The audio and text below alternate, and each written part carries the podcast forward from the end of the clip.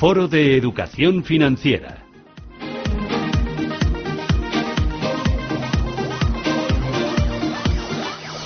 Bueno, y muchas veces aquí hablamos de términos, eh, no sé, como la TIR, como la prima de riesgo, como el contado, como los futuros, como ponerse cortos, pero eh, hoy eh, vamos a hacer un paso, mm, no sé si atrás o adelante, pero hoy en este espacio de educación financiera vamos a acercarnos a un blog que eh, yo creo que puede entrar en la casa de todos nosotros y enseñarnos cosas muy útiles a todos los miembros de la familia, también a los más pequeños. Es finanzascasa.com. Y es muy interesante porque como su autora, licenciada en ADE, que trabaja para una multinacional además, nos quiere adentrar en este mundo de la educación financiera, Susana, donde podemos encontrar artículos pues de todo tipo. Hablabas tú ahora de algunos términos, pues también los define. Por ejemplo, tiene una parte de educación financiera donde nos recomienda desde hábitos para inculcar a los más pequeños hasta la, la carrera de la rata, donde eh, asegura que surge por esa falta de conocimiento sobre finanzas. Luego le vamos a preguntar en qué consiste exactamente. Aparte de educación financiera, tiene otra parte, por ejemplo, de ahorro en nuestro día a día. a muchos nos cuesta eh, pues llegar a final de mes, pero nos podemos ahorrar, por ejemplo, un dinerillo con esto del menú diario. Nos va a contar también algunos detalles o incluso libros también para conseguir esa ansiada libertad financiera. Bueno, es la carrera de las ratas, lo he oído bien. Eh, Amalia Guerrero es creadora del blog Finanzas de Casa. Amalia, ¿qué tal? Buenos días. Hola, buenos días. Muchas gracias por la presentación y por haberme llamado. Bueno, no, gracias a ti. Eh, oye, cuéntame, ¿qué es esto de la carrera de las ratas? Bueno, pues la carrera de las ratas es, yo creo que es la carrera en la que estamos inmersos hoy en día la mayoría de los españoles. Hoy en día está eh, normalizado el vivir estresado y el endeudado, y endeudado. De hecho, en mi blog cuento una historia de una familia o una pareja que se conoce, cómo poco a poco deciden eh, comprarse una hipoteca, eh, ya adquieren una deuda, cómo tienen hijos, cómo siguen adquiriendo deudas, cómo se compran un coche, cómo echan eh, más horas en el trabajo para poder pagar esa, esa hipoteca y cómo al final pasamos toda nuestra vida esperando a que llegue la jubilación o a que papá Estado se haga cargo de nosotros. Pues oye, lo que a mí también me llama mucho la atención, Amalia, es cómo explicas eh, cómo inculcar esos hábitos a los más pequeños. La importancia, ¿no? De, que sean los más pequeños, desde muy pequeñitos, que les vayamos inculcando poco a poco eh, esa importancia de, intentar alcanzar esa libertad financiera y la importancia de, conocer realmente eh, ese conocimiento sobre finanzas. Sí, porque yo siempre digo que el sistema educativo está obsoleto. En los colegios, desde mi punto de vista, se debería incluir alguna asignatura aunque hoy ya en día en secundaria se empieza a hablar sobre economía o hay alguna asignatura de economía, eh, no llegan a hablarte eh, de un préstamo personal, de un presupuesto, de una hipoteca, sino que se centran más en términos eh, económicos. Entonces, creo que es importante que un tema como es el dinero, con el que nos relacionamos absolutamente todos los días, a mí no me vale que me diga la gente es que el dinero no es importante. Claro que es importante, porque desde que te levantas hasta que te acuestas es algo que necesitas. Y pienso que es importante que a los niños, pequeños sobre todo, desde pequeños, empecemos a inculcarles pues cuál es el hábito de ahorrar, por ejemplo, o cuál es el valor del dinero. Creo y considero que hoy en día el dinero sigue siendo un tema tabú. Los padres, por ejemplo, hablamos con los niños sobre drogas, sobre sexo, pero pensamos que el dinero pues es algo que no que no debemos inculcarle o que todavía son pequeños para eso y no somos conscientes de que con nuestra eh, actitudes o con nuestra eh, forma de hablar o le estamos al final inculcando quizá una visión errónea de lo que es el dinero. Entonces considero, eh, considero que es muy importante. De hecho, yo con mi hijo eh, voy, los tengo un poco de conejillo de India y voy probando una manera u otra herramienta para que ellos vayan, vayan entendiendo lo importante y lo útil que es sobre todo, por ejemplo, el ahorro. Oye, ¿y cuál es el que mejor te ha funcionado? Ya que tienes a tus hijos de conejillos de indias, así nos das unas ideas al resto de mamás y de papás, ¿no? Pues el que más, la lista de los deseos. Mi hijo, como cualquier, como cualquier niño, pues van por la calle, ven un juguete, quiero ese, quiero ese, quiero ese, y, y de nunca hemos sido, ni mi marido ni yo, de comprarle todas las cosas en el momento. Pero pusimos en práctica hace unos meses el decir apunta en una lista todos los juguetes que quieres y dedícate una semana a investigar por internet precios, eh, características.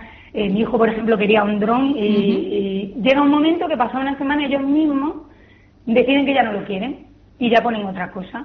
Pues parece que no, pero esa, esa demora o ese alargar el, el comprar el juguete, a ellos les hace ser conscientes de que no... Que no lo necesitan, que era un que capricho. no lo necesitan, que no era algo que querían tanto. Ujú. Entonces, Esto, eso es muy útil. esto para los más pequeños. Y en general, ¿qué consejos o trucos nos puedes decir que hayas puesto en marcha y hayas dicho, oye, pues mira, con esto he ahorrado o con eh, aprendiendo este término, cómo se utiliza esto, eh, pues lo he notado en mis finanzas personales? Pues el principal, el preahorro. Nosotros estamos siempre acostumbrados a ahorrar lo que me sobra a final de mes. Pero a final de mes no te va a sobrar nada, No. porque todo el dinero que tengas lo vas a gastar. Sin embargo, si tú adquieres el hábito de a primero de mes, igual que cobras, pagarte a ti mismo, como por ejemplo dice Kiyosaki, y destinas una parte de tu nómina conforme la ingresas a una cuenta a la que no tengas acceso, a que, la que no tengas acceso, no, perdón, a la que no tengas una tarjeta de crédito, y lo dejáis. Y te acostumbras, mínimo, empieza con un 10%, mínimo eh, vive con el 90% restante. Quizás el primer mes, el segundo mes te pueda costar, pero acaba acostumbrándote. Y es muy importante adquirir ese hábito, el hábito de ahorrar. Siendo constante, cuando pasen unos meses, vas a tener un dinero casi sin darte cuenta eh, que puedes utilizar para, no sé, para crearte un colchón financiero, que es, siempre digo que es muy importante tener un colchón financiero para eliminar alguna deuda. Para mí el- lo mejor que yo he podido hacer es el preahorro Ujú. y el Eh, control del gasto también. El control del gasto también es importante. Oye, ¿cómo se mete una persona como tú que trabaja en una multinacional a hacer un blog de economía doméstica? Pues muy sencillo. Eh, en principio surgió como una necesidad particular nuestra. Mi familia y yo teníamos un patrimonio y bueno, queríamos intentar sacar pues lo típico, un rendimiento, superar la inflación, inflación perdón. Y bueno, pues me pateó todos los bancos. Eh, en muchas ocasiones sé yo más que el banquero que tengo enfrente y que conste que tengo buenos amigos, que tengo buenos amigos en banca, de verdad, y ellos lo hacen lo mejor que pueden. Y claro, yo decía, eh, esto no puede ser, no tiene que haber otra cosa. Empiezo a leer blogs, libros, webinars, podcasts, de todo, y, y descubro que hay otro mundo, que invertir no es tan difícil como nos lo cuentan, eh, y que se puede, se puede que hay opciones para sacarle un rendimiento a, a tu dinero. Además, me, me surge la idea de contárselo a todo el mundo, porque digo, si esto es tan fácil, ¿por qué la gente no lo sabe? ¿Por qué Claro. mi amigo no lo sabe? ¿Por qué no lo sabe mi familia? Y digo, bueno, pues voy a, voy a crear un blog y así eh, eh, puedo divulgar la educación financiera. Y Ujú. adquirí el compromiso semana a semana de, aunque al principio solo me leía, solo me leía mi marido, publicar un post de todo, qué he aprendido esta semana, cómo hacer un presupuesto, pues lo pongo. La semana siguiente, ¿qué aprendo? ¿El control del gasto? Pues y así poco a poco, gracias a eso, a las redes sociales, a Rankia, que publico también todas las semanas, pues estoy llegando mucha gente. Amalia, em, ¿crees que la educación financiera está al alcance de todos o que somos un poco vagos a, a la hora de, dar este paso para aprender realmente cómo podemos sacar provecho de, pues, de esos ahorros o, o cómo intentar ahorrar, por ejemplo? Pues es lo que tú dices, eh, somos un poco vagos y te voy a decir por qué. Eh, dedicamos mucho tiempo, nos vamos a comprar una tele y queremos que sea la mejor tele. Miramos en internet, preguntamos a amigos, tiendas, a todo el mundo, nos vamos a comprar un coche, hay que ir tres días al concesionario, lo que tengamos que hacer. Ahora vas a firmar un préstamo o tienes que firmar una hipoteca y ni te lo lees, ni te educas, ni te formas. Y, y no lo hacemos. Y sin embargo sí está al alcance, al alcance de todo el mundo, porque tienes, hoy con internet, yo cuando mis amigos me dicen, es que yo no tengo tiempo, ¿cómo que no? Mientras que estás planchando, mientras que sales a correr, ponte los auriculares y escucha, hay gente muy válida que, que te puede ir eh, asesorando y que te puede ir formando en todo esto de las finanzas personales. Eh, hoy hablas de dinero, pero yo veo que hablas de más cosas. Por ejemplo, Sí, sí, sí. eh, en uno de los artículos que leía hablabas de la semana laboral de cuatro horas. Eh, ¿Por qué te metes en estos jardines? Pues porque me gusta mucho leer, como te comento, lo leyó un amigo mío, me lo recomendó, me dijo, no sé si tú le puedes sacar de ahí, de ahí algo útil, yo no me lo he podido leer entero. Y bueno, pues muchas veces, muchos podcasts, que, uy, podcast, muchos posts que hago, lo hago para solucionar problemas a mi amigo, porque digo, ah, mira, no me quieres escuchar, pues lo voy a escribir y así seguro que me escucha. Y, y en este caso fue por eso.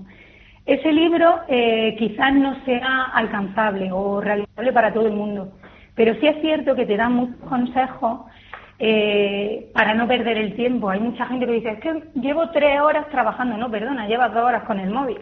Entonces, te ayuda a, que el tiempo que tú estés trabajando que sea efectivo, que tenga, eh, te da consejos, por lo menos lo que yo más útil he sacado de, ese libro, son los consejos para hacer que el tiempo que estés trabajando sea un tiempo real y efectivo de trabajo.